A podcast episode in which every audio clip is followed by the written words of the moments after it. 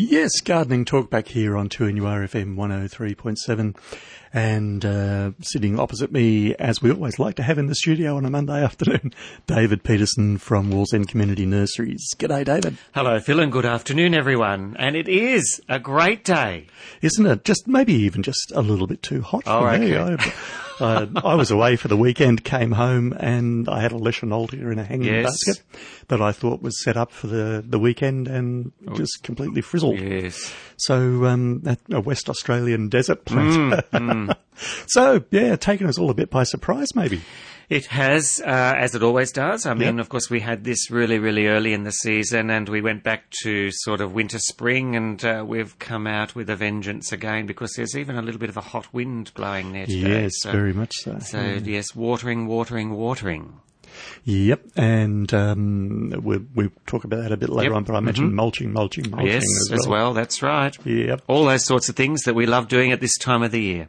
David's here to answer all of your gardening questions. The number to ring, 49216216. He's here until half past one, but don't leave it till the very last moment. Now's a good time to give us a call, uh, 49216216 if you're a gardener. It's out in the uh, the garden. It's probably a little bit, little bit warm out there at the moment. Mm, Would be at the moment. Yeah, call them in, give them a cool drink, sit them down by the phone and uh, the radio, and they can give David a call about any problems that have cropped up over the weekend and also anything uh, positive they'd like to report too. Anything you'd like to skite about or um, any tips you'd like to spread around the gardeners of the Hunter. The number to ring, 49216216. Okay, um, are we right to go, I'm David? ready to go, okay. Uh, 18 minutes past 12. Gardening Talk back on 2NURFM 103.7. And we start off the calls today by saying hello to Leonie from Heddon Greta. Hello, Leonie. Hello, David. Um, I'm willing to, wanting to grow some ginger, and I have no idea how you go about ginger, where you start, or anything like that. Okay, well, if it's the eating ginger that you're wanting to grow, Yeah. uh, it's it's usually just you just go to a grocer, fruit shop, buy a piece of ginger, stick it in the ground, and it'll grow for you. It's as easy as that. oh, okay. I've got a piece in the fridge. Well, it probably wouldn't be any good now it's been in the fridge, would it? Yes, it probably would be because it never virtually goes off. It takes months and months and months for it to go off. It's um, Oh, it's okay. really one of those things that lasts forever. Now, a little bit different to just um, sticking a cutting into the ground of anything other than a piece of ginger. Instead of sticking, you know how you stick a cutting in. Yes. You actually lay it on the top of the soil. You lay it lengthways on the top of the soil, and then you just push it slightly into the soil. So you're just covering the little bottom portion of the ginger, and then eventually you'll find there'll be shoots that will start to grow out of it very, very quickly. So Oh, very, wow. very easy to grow. How does it multiply? It just grows just just like that. It just curls along the ground like a grub, and that's your ginger. And you just break pieces off of it occasionally, and that's your ginger that you use inside. Sounds too easy, doesn't it? Excuse me, too Oh. easy, too easy.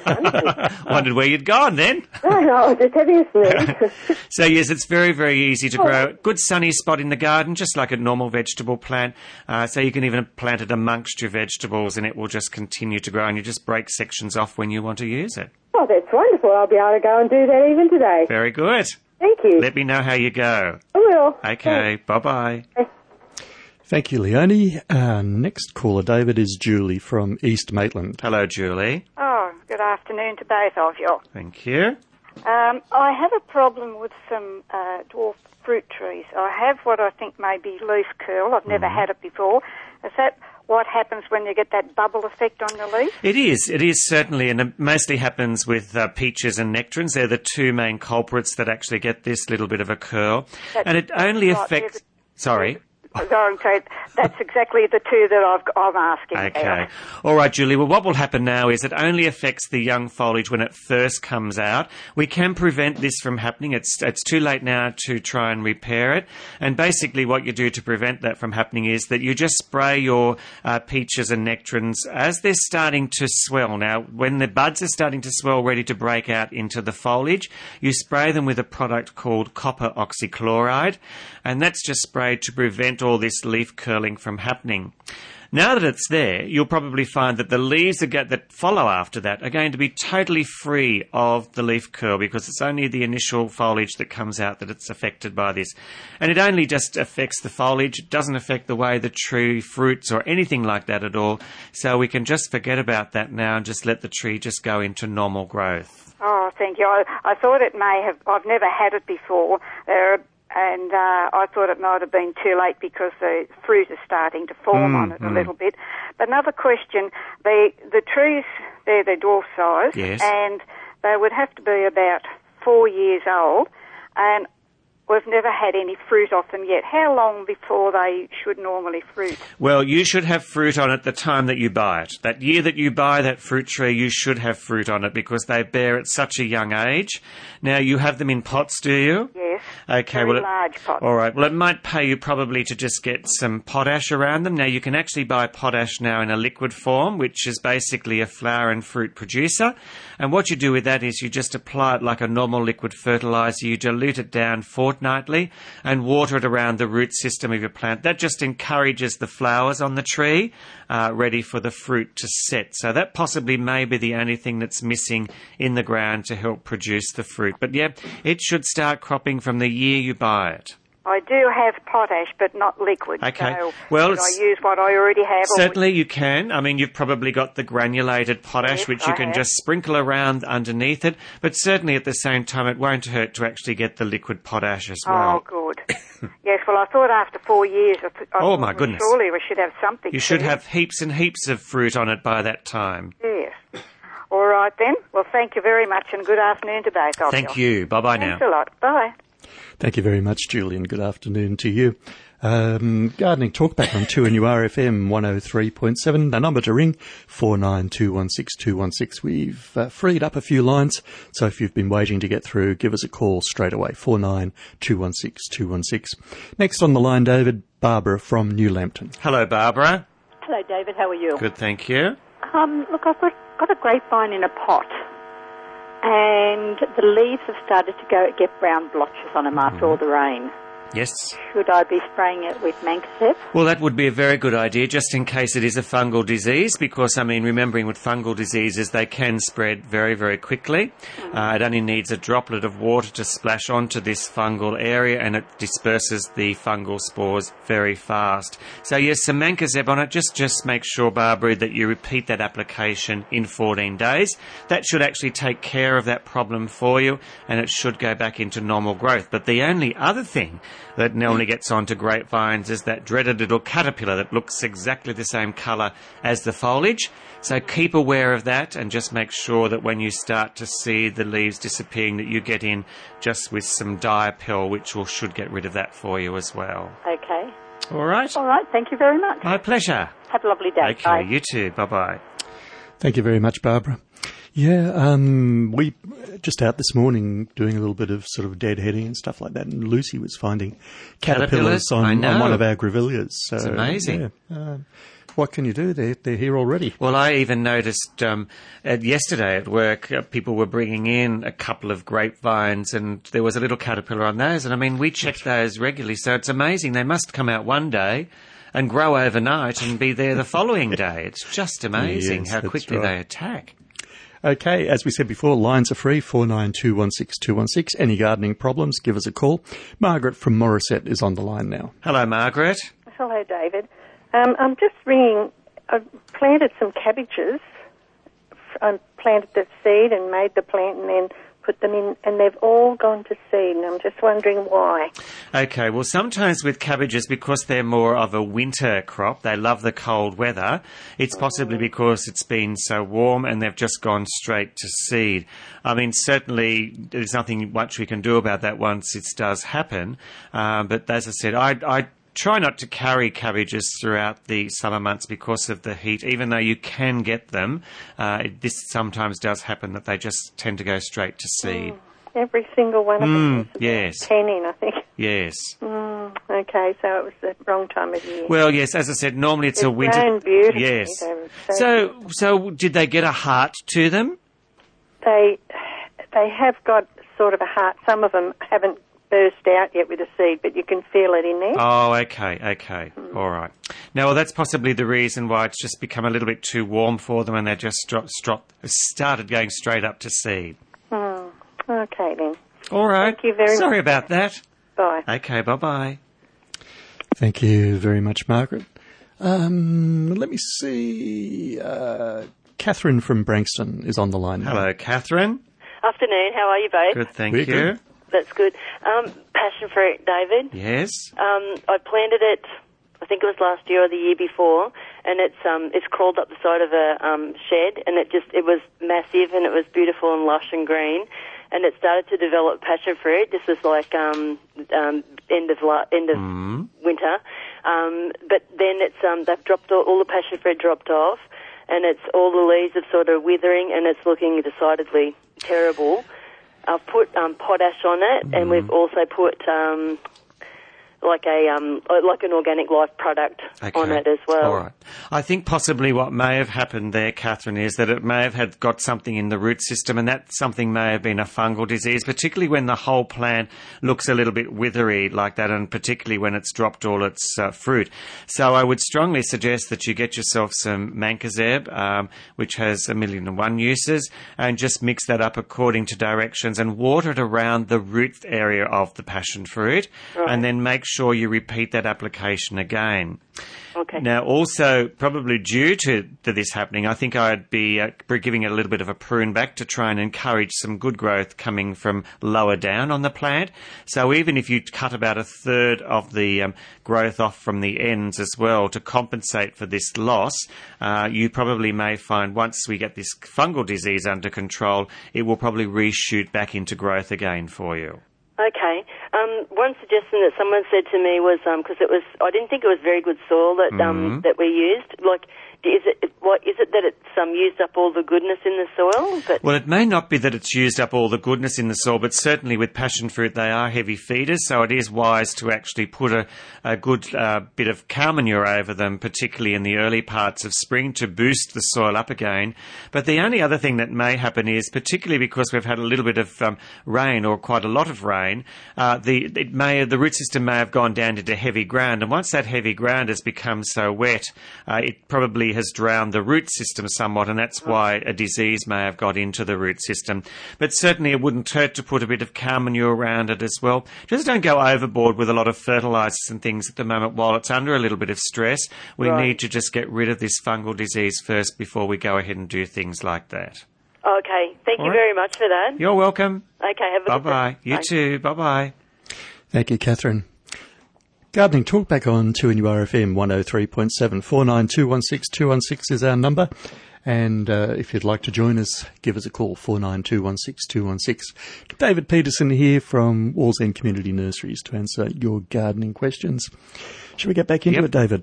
Okay, because Nancy from Dawson is on the line. Hello, Nancy. Hello, David. I'm very um, worried about my lavender. It's going berserk. It's only been in 18 months. Mm. It's got about four foot wide and three foot deep, and it's, and I'm frightened to trim it too much in case I kill it, but it needs culling. hmm so how far can I cut it down? Well, look, be very, very careful with lavenders because I have um, they do they do need trimming back, but then if you prune them back too severely, yes, they sometimes will go backwards instead of forwards. So it's always wise. Probably a third of the growth off the plant would be okay, and That's then all the nice flowers. I know it is. I know it is. But unfortunately, if you can try and time it between flushes of flowers, that's probably the best thing for me to say to you.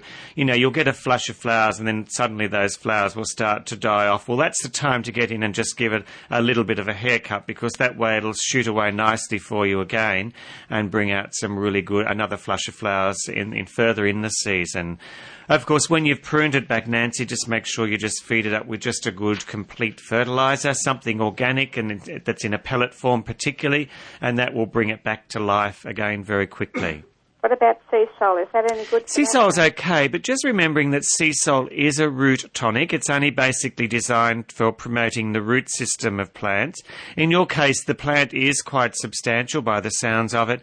So, in, in other, you'd be better to go use something like um, uh, just some a Thrive or Aquasol, fish emulsion, uh, Flourish, any of those sorts of things that are Oh, liquid those that you can. Ones, yes. Yeah, so that that'll promote the growth as well as another flush of flowers for you. I'll have to get out there with my snippers. All right.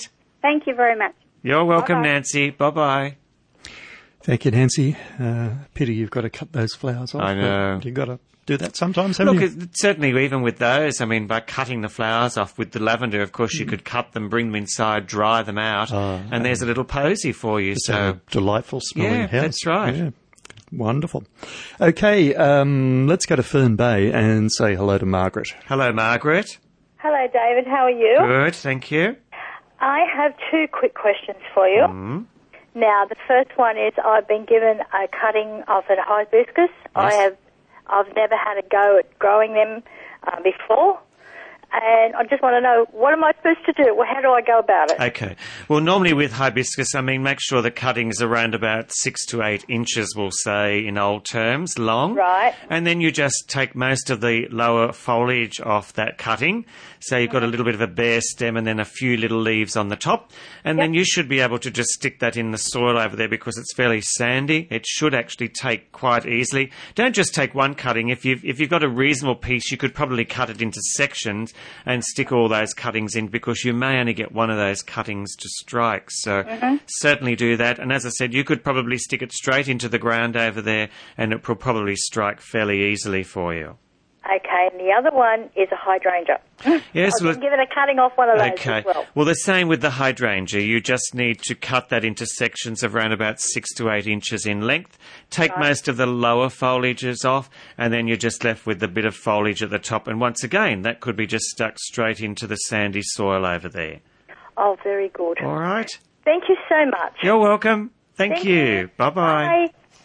Thank you very much, Margaret. Uh, 49216216. Lines are free right at the moment. If you've got any gardening questions here on Gardening Talk back on 2NURFM.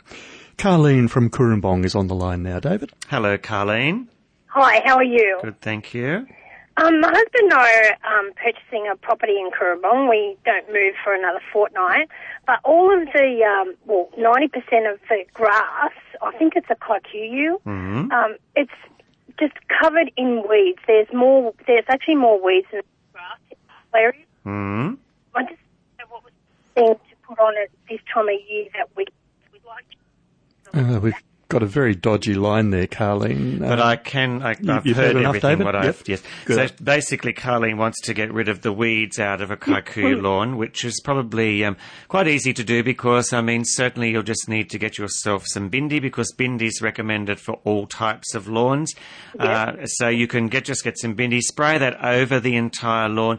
And basically what that does, Carleen, is it just picks out the weeds and leaves the lawn alone. And then that way you can get in if you really want to, to feed the lawn to try and promote the lawn back to cover up all these bare areas again.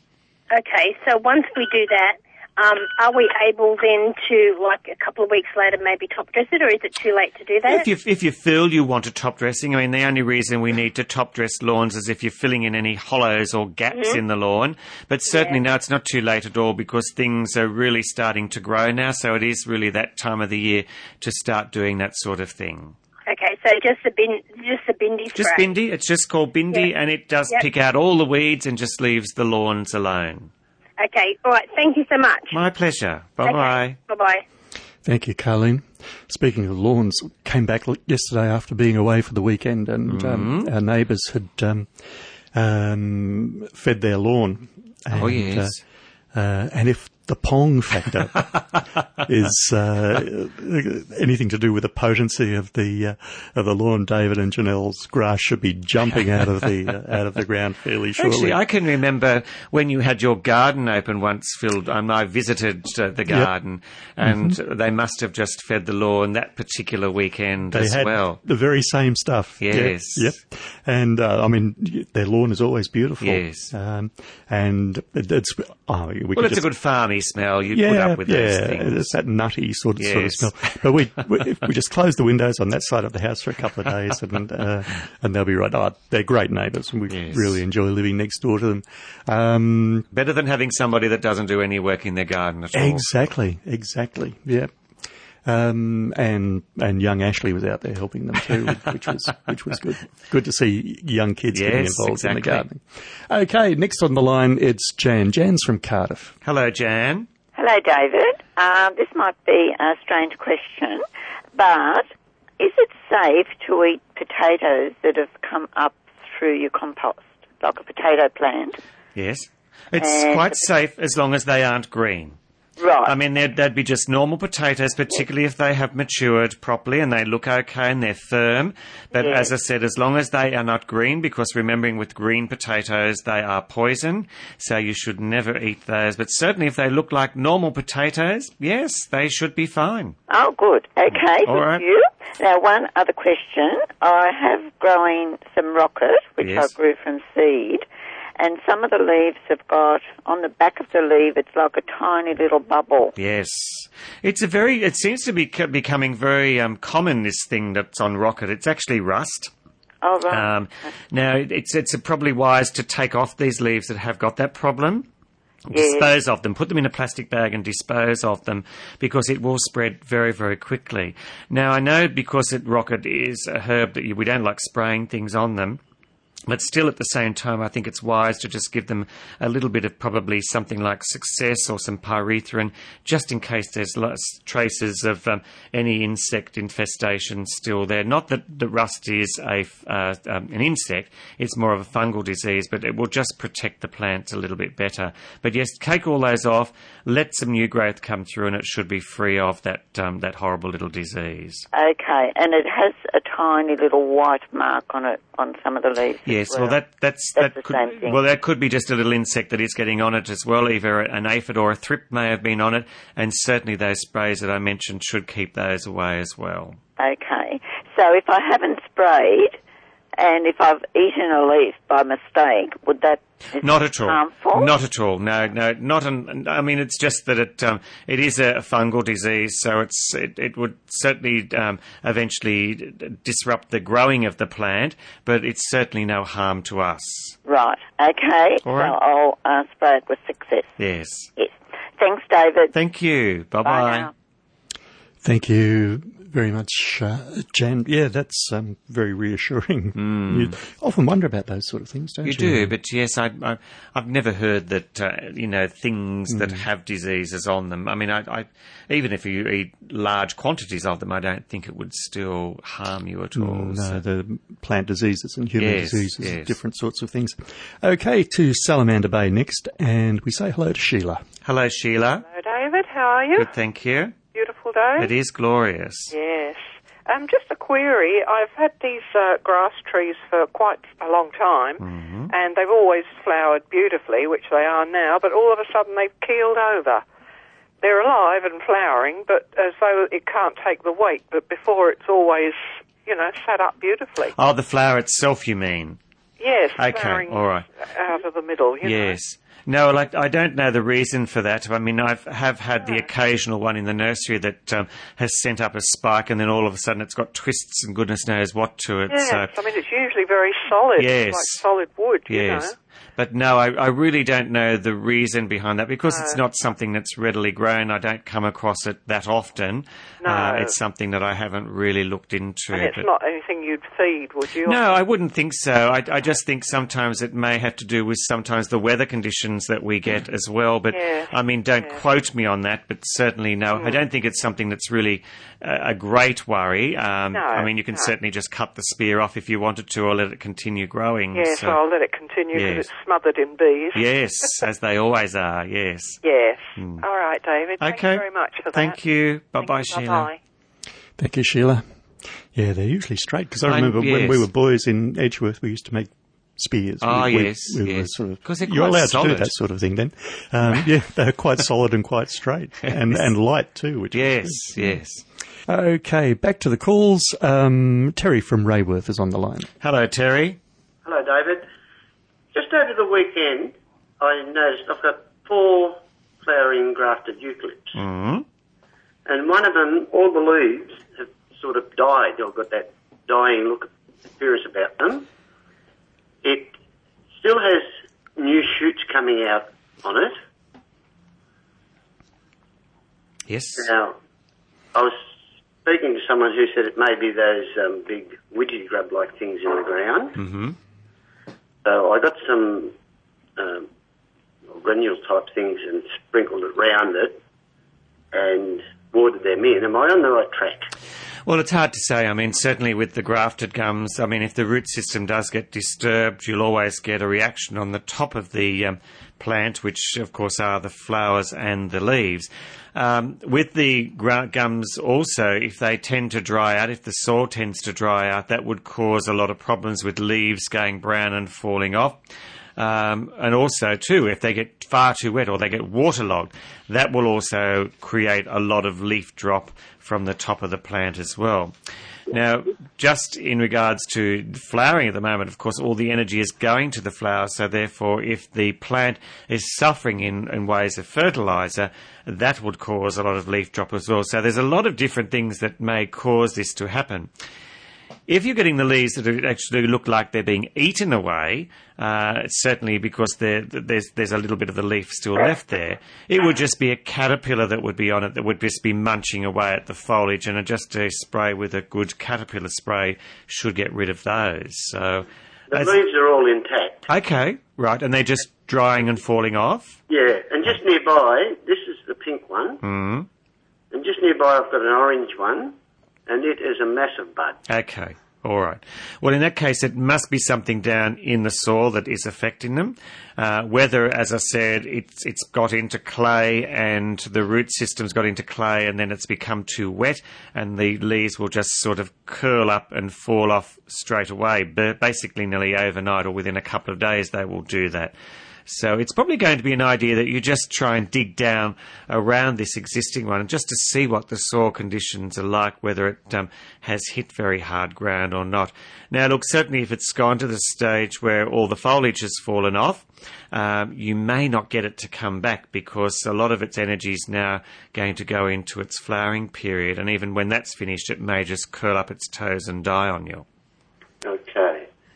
There any fertiliser I can use on these? Well, certainly the only fertiliser that I would suggest would be in the form of a liquid fertiliser rather than anything too strong, because with a liquid one you can just water that around the root system and hopefully that perks the plant up a little bit more than what it's looking at the moment. What do you mean, Seasol? Yeah, is great, particularly particularly in this stage where, of course, with Seasol it is a root tonic, so therefore it's the root system that is the problem at the moment. So it would it should hopefully just perk the root system up and get the plant back into growth. Um, if there's a fungal disease in the ground, of course, it's likely to spread to the other um, um, gum trees as well. So, as a precaution, sometimes it's wise to just um, just water some fungicide around the root system as well, just as a precaution, so it doesn't spread to the others. Right. Um, now, it won't hurt to put gypsum around it? It certainly won't hurt to put gypsum around because once again, if it, if it's the situation where the ground is very very hard and um, sometimes clay, the gypsum will eventually work down into that area. Spike around it with your garden fork, so you're creating holes for that gypsum to go down closer to the clay where the problem is. Were, were actually on the Yeah, edge well you would be, Good yes. spot. Hmm. Okay, then, thanks, David. You're welcome. Bye bye now. Thank you uh, very much, Terry. Um, to Merewether now, and uh, Roy has got a question for you, David. Hello, Roy. How are you, David? Good, thank you. Yes, David. Um, we've got uh, a lemon and lime midget, midget lemon and lime. Yes. Um, put them in. but They look absolutely beautiful. Got a, a bit of fruit off them, and then we noticed that they got a lot of aphids. So I sprayed them with white oil, and we come back from holidays, and uh, I noticed that there was they, all of the, a lot of leaves had fallen again, and there was um, black scaly looking stuff on them. Okay. and some of the leaves had gone yellow and, and crinkled up, uh, right. like uh, like as if something has eaten. them. All right. First of all, in regards to white oil, I want to try and convince everyone to stop using white oil because white oil is a very, very powerful product, particularly during the warmer months because being an oil-based product, once sprayed onto any shiny surface um, in, in ways of uh, foliage that is, and particularly with citrus, it intensifies the, um, the burning action even further. So if we can try and just put our white oil right to the backs of our cupboards if we possibly can, and then just switch over to something like pest oil. Now, pest oil is an environmentally friendly oil. Even though I'm saying it's an oil, it's a fine grade of oil. So it can actually be used up to, into 50 degree temperatures and it doesn't affect the plant, whereas white oil burns our plants to pieces. So switch over to pest oil. Now, you've mentioned the curling of the leaves, which sometimes can be the cause of white oil burning the plant. Oh, Uh, right. So this is why I've, I've made that point first to try and get rid of our white oil if we possibly can. Now you've mentioned you've also got um, some black or scaly things on the plant. This can be scale, which can be treated with the pest oil if it's very minor. But if it's very, very bad and you've got the plant being covered in this particular scaly insect, you need to go onto a product called anti-scale. So that will get rid of that for you. But as I said, as far as pest oil goes, it's a good, safe one to use on citrus. It not only will get rid of the aphids, thrips, and minor scale, it will also prevent a lot of citrus leaf miner, which is, of course, that um, little bug that gets into the young foliage. It twists all the foliage up. So it will prevent that from happening to our citrus as well. So I'm sure you're going to rush out now and buy some pest oil. I certainly am, and uh, the, the funny thing is that my my mother-in-law has just been put into care, and um, I found it in her gardening thing. So she's a really good gardener, so I thought this must be pretty good stuff. So I used it. It's a very, very old product, white oil. It's been around ever since I've been working in garden centres, and that's a long time. But I do not keep white oil on the shelf at the nursery at all now. I keep pest oil and I keep the anti-scale. I never keep white oil. To tell you the truth, it did. The leaves did come on very nice and glossy. For about for, until we went away a week right. later, but then when we come back, that's what's happened. That's So right. Thanks very much for that. No, that's quite okay. As long as I've convinced you to change over to pest well, oil, I'm now happy. I know what white oil does, so I will certainly do that. Okay very then. much. Thank you very much. Bye. Bye bye now. Thank you, Roy. Um, um, Mark from Bullaroo is next. Hello, Mark. G'day. Um, just in case I don't win the prize for you to come and do the hour walkthrough with me, I'll ask you All these right. questions, David. um, I've got a, a, a Federation house in Bullaroo, Mm. big old weatherboard place. Um, is there a list of uh, four or five plants that you would say were traditional plants you should have in the garden that you can sort of build your garden around, if you know what I mean? In the form of a tree, you mean? Tree, shrubs, you know, like if I was to sort of start thinking about it and maybe buying those plants to try and get them established now, knowing that maybe in, you know, 12 to 18 Yes. months I'd be able to fully dedicate time to the rest of the garden. All right. Well, cer- certainly there would be quite a number of those, and probably by far the easiest thing to do is just come along to the nursery, and we can actually show you a lot of those trees that are fairly traditional, because there's quite a number of them, and that way you can get an idea of what they look like when you're having a look at them in the nursery and see whether they, you'd like to plant them. But yeah, look, there's there's a lot of a lot of different deciduous trees, and even to the fate where there's a lot of evergreen trees that would be quite suitable that would fit into that category for you. Right, so. Okay, well, if you don't mind me coming in with No, look, not at all. all over me, I'll uh, I'll make a lunchtime visit. That'll that'll be great. Thanks very much. All right, thank you. Bye bye. Thank you very much, Mark. Uh, we've got the news coming up in uh, oh, about a minute and a half here on 2NURFM. But Mark raises a, a good point there, David. When you, you're trying to create a garden that's in keeping with uh, the house and you've got a like a federation house, you wouldn't really want to go planting lots of the sort of um, sort of strappy architectural, that's right, you know, yes. sort of things that, that you would plant around a new house necessarily. And uh, Well, that's right. And ba- basically, a lot of the Federation homes are cottagey. I mean, lot people like to plant cottage things. And of course, also too, with a couple of good specimen trees in them. And I mean, of course, one in particular that comes to mind straight away is the Chinese tallow wood. It always Oh, fits right. really nicely into that sort of area. It's graceful. It's got a beautiful foliage. And of course, it will turn all those wonderful colours during the autumn months 2004. But certainly there's uh, things like the daisies we've mentioned today, the gauras, which are those things that are really, really great that fit into Federation type Mm. homes. But as you say, the, the strappy type things, which uh, basically used for modern day homes, really don't look that spectacular in a Federation style that sort of home. context, Yeah. right. Veggie gardens are great, of course, in Federation style Oh, homes. everybody used to do that Yes, back in the, that's the early 20th century, Yes. didn't they? So that's one thing that um, will be discussed with Mark when he comes in as well. Excellent. Okay, um, there's nothing we need to talk about today about gardens. We're I talking about lots of things. well, n- no information, yeah, no, no sort of bits of No and announcements, like- Well, you know what I mean, Yeah. David. So uh, we'll get back into the calls. The number four nine two one six two one six. Lines are all taken at the moment, but write it down because you'll probably need to ring us sometime in the next twenty minutes. Um, first off, in this section, Moira from Awaba. David. Hello, Moya. Inquiring about hydrangeas. I've planted some um, from cuttings myself a couple of years ago, but they're now in the wrong spot, and I was just wondering when can I transplant them? Ooh, well, not now. Hmm. because they that. should all be budding up ready to flower for Christmas time now. So we do that probably in the mid of winter when they're fairly dormant uh, and they're fairly easy to move because you've cut them back and they haven't really started to shoot again yet. So yeah, in the mid of winter, that would be probably one of the best times to consider doing that. Well, they haven't got any buds on at the moment, and they're quite leggy. Can I still cut them back to Oh, keep them in? Well, that's unusual. Yeah, because I mean, normally with hydrangeas, they should be full of leaf at the moment and they should be showing signs of budding at the moment. If you go pruning them back now, you will miss the flowering for this year altogether.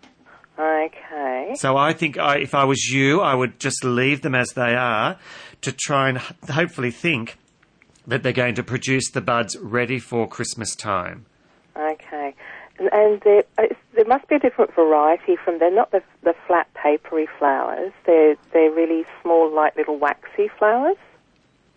Um, right, and we're, we're talking about hydrangeas. Yeah, hydrangeas. Like they're lots of little little fla- florets Yes. in them, but they don't develop into the big. Oh, okay. Well, and because they, there are a new series of hydrangeas out as well, so perhaps it may fit into that category.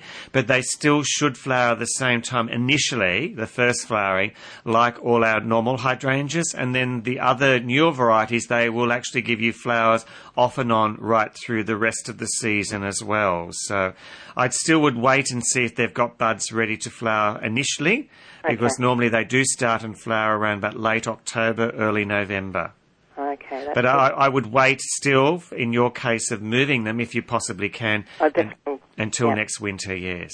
All right. And the other thing is agapanthus. Is there anything you can do to encourage them to bloom? Not really, because I mean, normally agapanthus will bloom naturally for you every year. You can try, if, if you feel you don't have any success with the flowering, throw some potash around them, because that's actually a flower producer, and that should help the flowering of them as well. Okay, because I've seen I've seen some around that have got the flower spikes on them already Yes. started. You know, the buds are there, and mine are just leaf. Okay. they're They're still- along the driveway, and I'm just thinking, well, maybe they do develop a bit Yes, later. they well, they do. They they they normally. I mean, I haven't seen many as of yet with spikes. I mean, certainly they, they don't flower normally until Christmas time, so there still is time for them to produce those spikes of flowers. Okay, just some potash. Potash is the one that's going to help produce those flower spikes. Yes. Okie dokie. And with daisy cuttings, they won't flower the same year as you put them in the cuttings of the Oh, They plant, so they should. might. They should. Yes, because they'll grow fairly fast, so they should flower very quickly for you. Okay, thank you very much for that. You're welcome. Bye bye. Bye bye. Thanks, Maura. Um, Barry from Tenambit is next. Hello, Barry. How you going, David? Good, thank you. Mate, we've got a um, Gymea lily grower in the backyard. Yes. Now it's nearly finished flowering, and it talks about oh, no, three and a half, four metres high. Mm.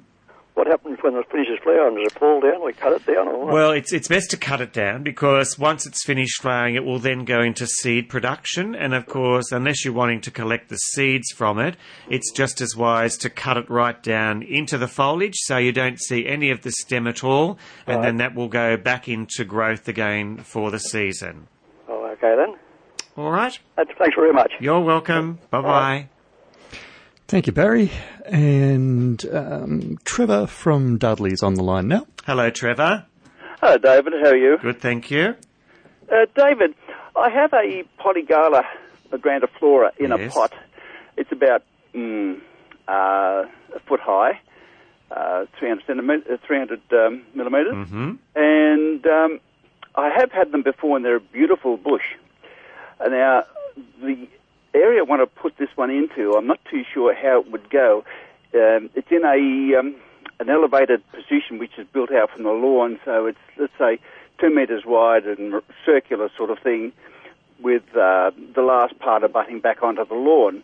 What I was a little bit worried about is the root system and that, uh, because it's elevated and it's been rocked in, would the root system push the rocks out or would they stay, you know, there's plenty of soil depth underneath, but uh, I was worried about the root system going out and pushing rocks out, etc. Not at all, because they're very minimal with their root system with polygalas. Because I've actually seen those being blown out of the ground in very strong wind times. Had that happen. Yes, so they they are very minimal with their root system, so you shouldn't have any trouble whatsoever there. Ah, that's that's good news. All Because right. it's- where I've got it there would be a nice little. Uh, yes, sounds very nice. Yes. Okay, David. Thank All you right. very much for your help. Thank you, Trevor. Bye bye Bye. now. Thank you, Trevor. And uh, next up, we say hello to Kay from Wangi. Hello, Kay. Hello, good afternoon to both of you. Thank you. I have rather uh, possibly a strange question. What are the rules about planting edibles in an area where family pets have been buried? Oh. Mm. Um, well, I My daughter's bought a pumpkin plant, yes. and the only place we could plant it where it can roam free is, is in what I call my secret garden. Right. But that's where, uh, at different times over the last 18 months, I've had to bury my three little old dogs. Yes.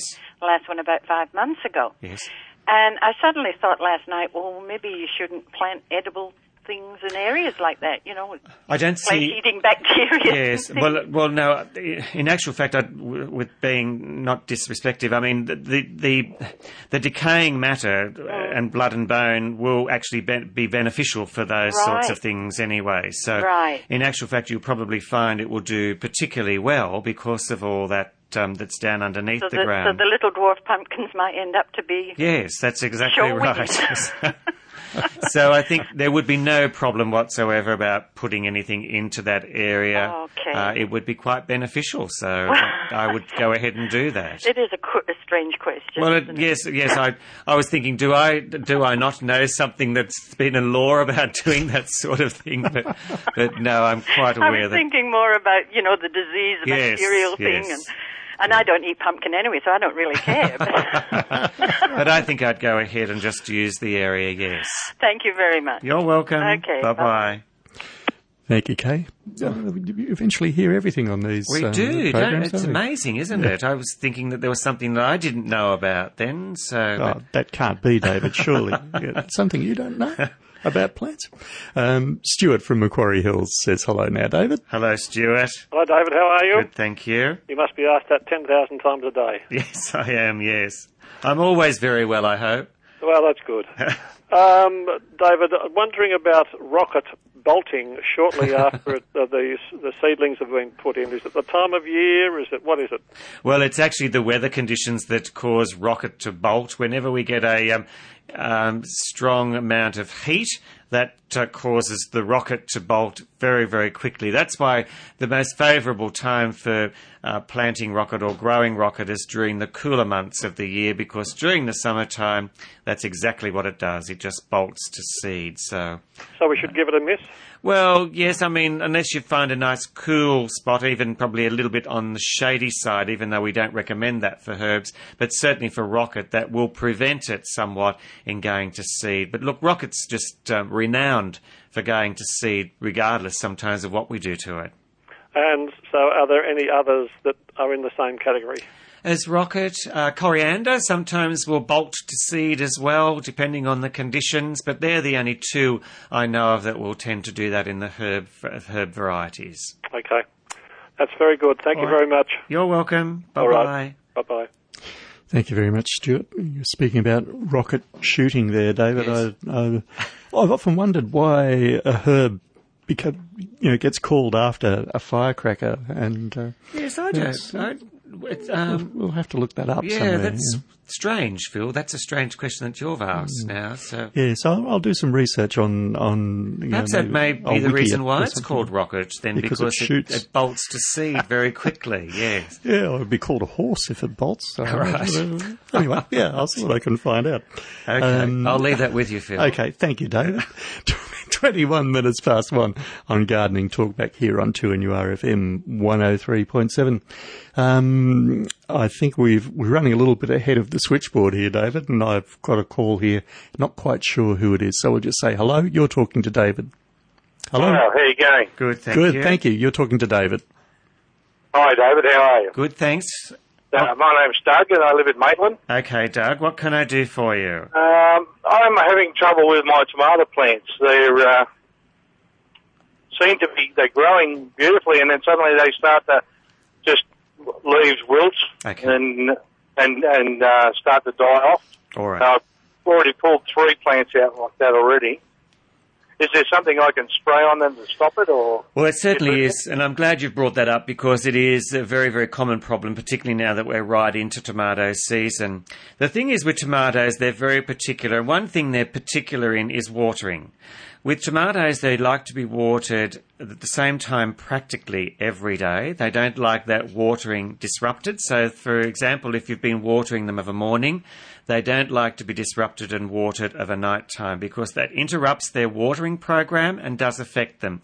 Now, don't ask me why that happens because I don't know the details of that. I just know that that is the case.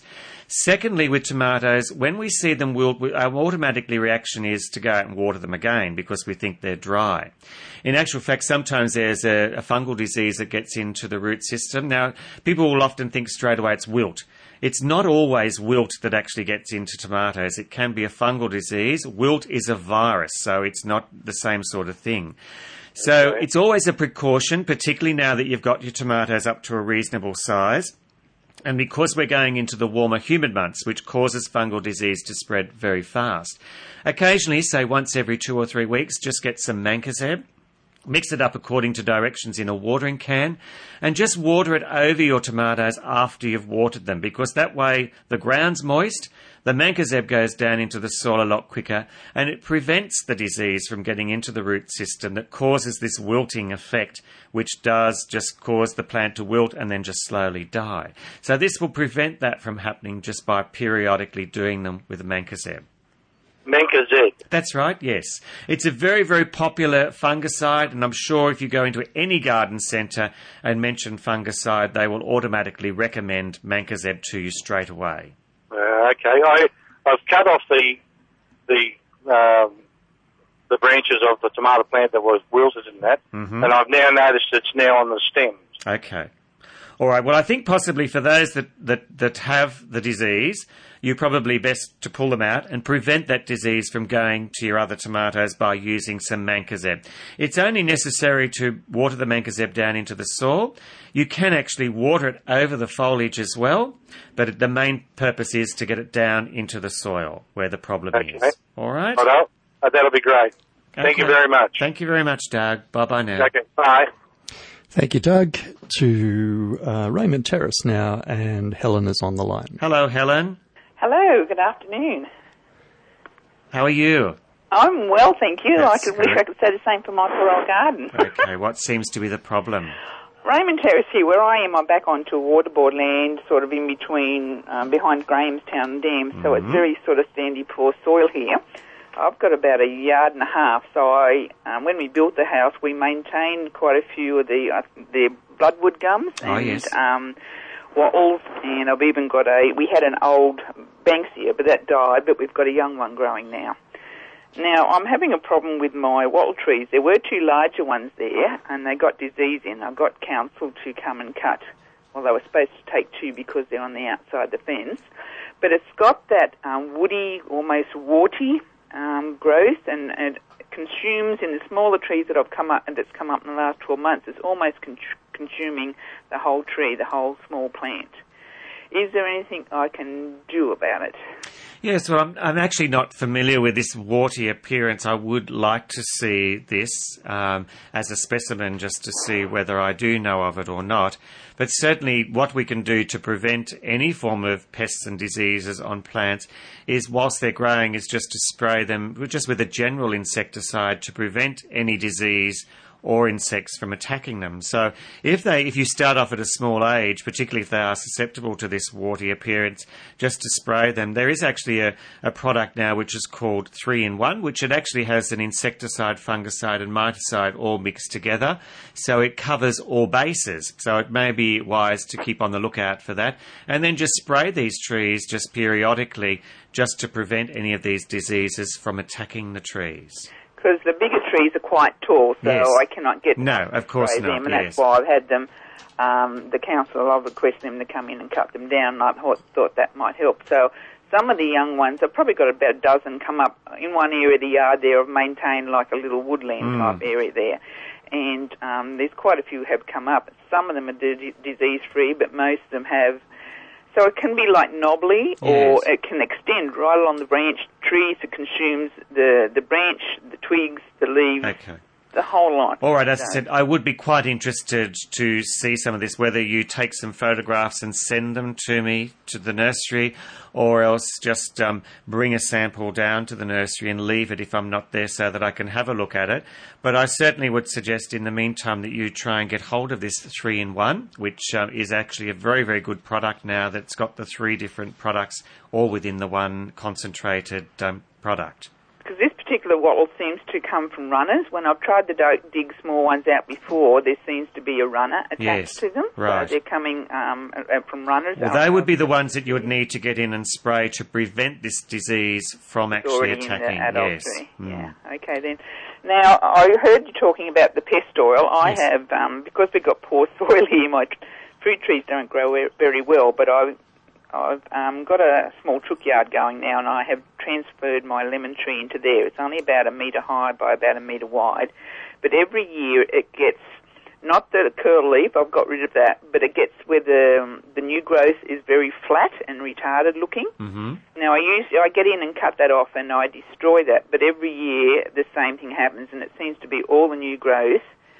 So I'm cutting off all my new growth every year because it has this um, flat um, growth on the stems. Now that's some sort of is that that's some sort of a uh, borer? Well, or look, no, I don't think it is because I had a sample brought in to me the other day at work, and I mean, sometimes you will get this new growth that does have that flat appearance, but you'll find as it matures, the flatness disappears and goes back to a normal type stem again. So it's not always the case where there, there is a problem with the growth when it comes out as that flat in the stems seem flat as well. Um, you, yes, you can cut them out if you're too worried about it. But once again, as I said, I think once you'll find the stem matures, it goes back in just to, into a normal uh, sort of stem. It, it's not a disease or anything that's on the plant. Oh, okay, because it always seemed to be at the same time that I had. Yes, that, the, yes. the grub in the leaf that gives you that curly Yes. silvery track in the No, well, I don't think I don't think it would be a problem. Just let the growth continue, and I think it should go back as normal. Okay. One more question. Oh. I have um, a small Very quickly, if you could, Helen. We've got people waiting on. Yeah, okay. The fig tree, I had a lot of fruit came on it last year. It's only about a metre by a metre, but it's about six years old. The figs, um, about halfway through their growth, went dark and woody and then fell off. Now I could see a tiny little, like a borer hole in it, but what would that be? It wasn't fly, it was something else. Well, you will find with figs they do often suffer with a fungal disease. Once that fungal disease gets onto them, it does cause them to go very hard, and it just works through them and causes the fruit to eventually get uh, withery, and then it would fall off. So once again, just get in with a fungicide and spray them throughout the period of the maturity of the figs. And I'm afraid we'll have to leave it there because we're getting very close to time. And Larry from Lambton has been waiting on the line. Hello, Larry. Hi, David. How you going? Good, thank you. Yeah, I'm a regular customer of yours up there at Wallsend. Good on you. I've got a couple of questions. Um, I'm not quite sure at the time, but I, I purchased uh, like a Norfolk Island passion fruit Mm. off you, and it grew like wildfire. Went really well. I got a big, a big lot of fruit off it. Probably picked the last from about a month ago. But the bush is looking uh, pretty dilapidated. Is that normal this time of the year? It is because it's just getting over the winter months. So what I would suggest now that we're between the seasons of flowering, uh, Larry, is just to give it a prune back. Just take about a third of the growth off. Oh, okay. Then just feed it up with a good citrus fertilizer, and it should push into growth very, very fast, and then set another lot of fruit for you for this season. All right, yeah, because it grew. Uh, amazing how far it grew. Yes, and it will reshoot again once you give it a little bit of prune back. But it's just getting over the winter months, and that's why our passion fruit always look a little bit sad Yeah. during the yeah, I've noticed months. a few around the streets looking the same way. Yes. I wasn't sure about that one. hmm And the other question, I bought, uh, fairly early, uh, Oxheart tomato Yes. off you. Uh, it's got quite a lot of flowers and everything.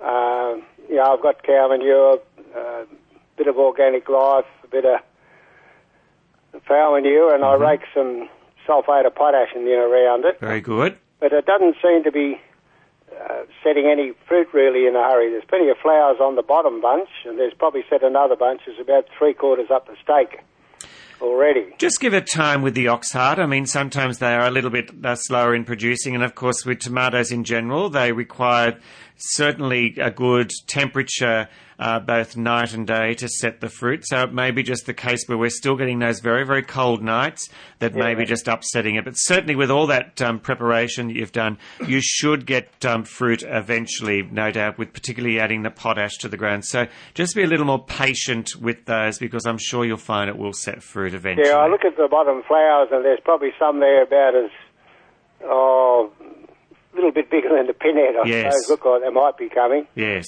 No, well, just just just um, just bear with it, as I said, because we've had those still cold nights. That's possibly Yeah. why you haven't had any set just at the moment. This is supposed to be a change coming again tonight. So I hear. Yes, yes. Yeah. Phil keeps telling me about that. And the mango, you keep on spraying with the copper oxychloride every fortnight. Uh, well, you don't need to continue spraying with the copper oxychloride. It's just a matter of when the flowers are out, you can spray them with the fungicide, but you shouldn't need to do it any more than that, unless once we get the mangoes on, that they start to get a little bit spotting on them, and then you can just start and use the copper oxychloride again. Yeah, still in full flower at the moment. Yeah, well, just you only need to spray the once when it's in flower. You shouldn't really need to continually spray it with the copper oxychloride. Oh, okay. All right.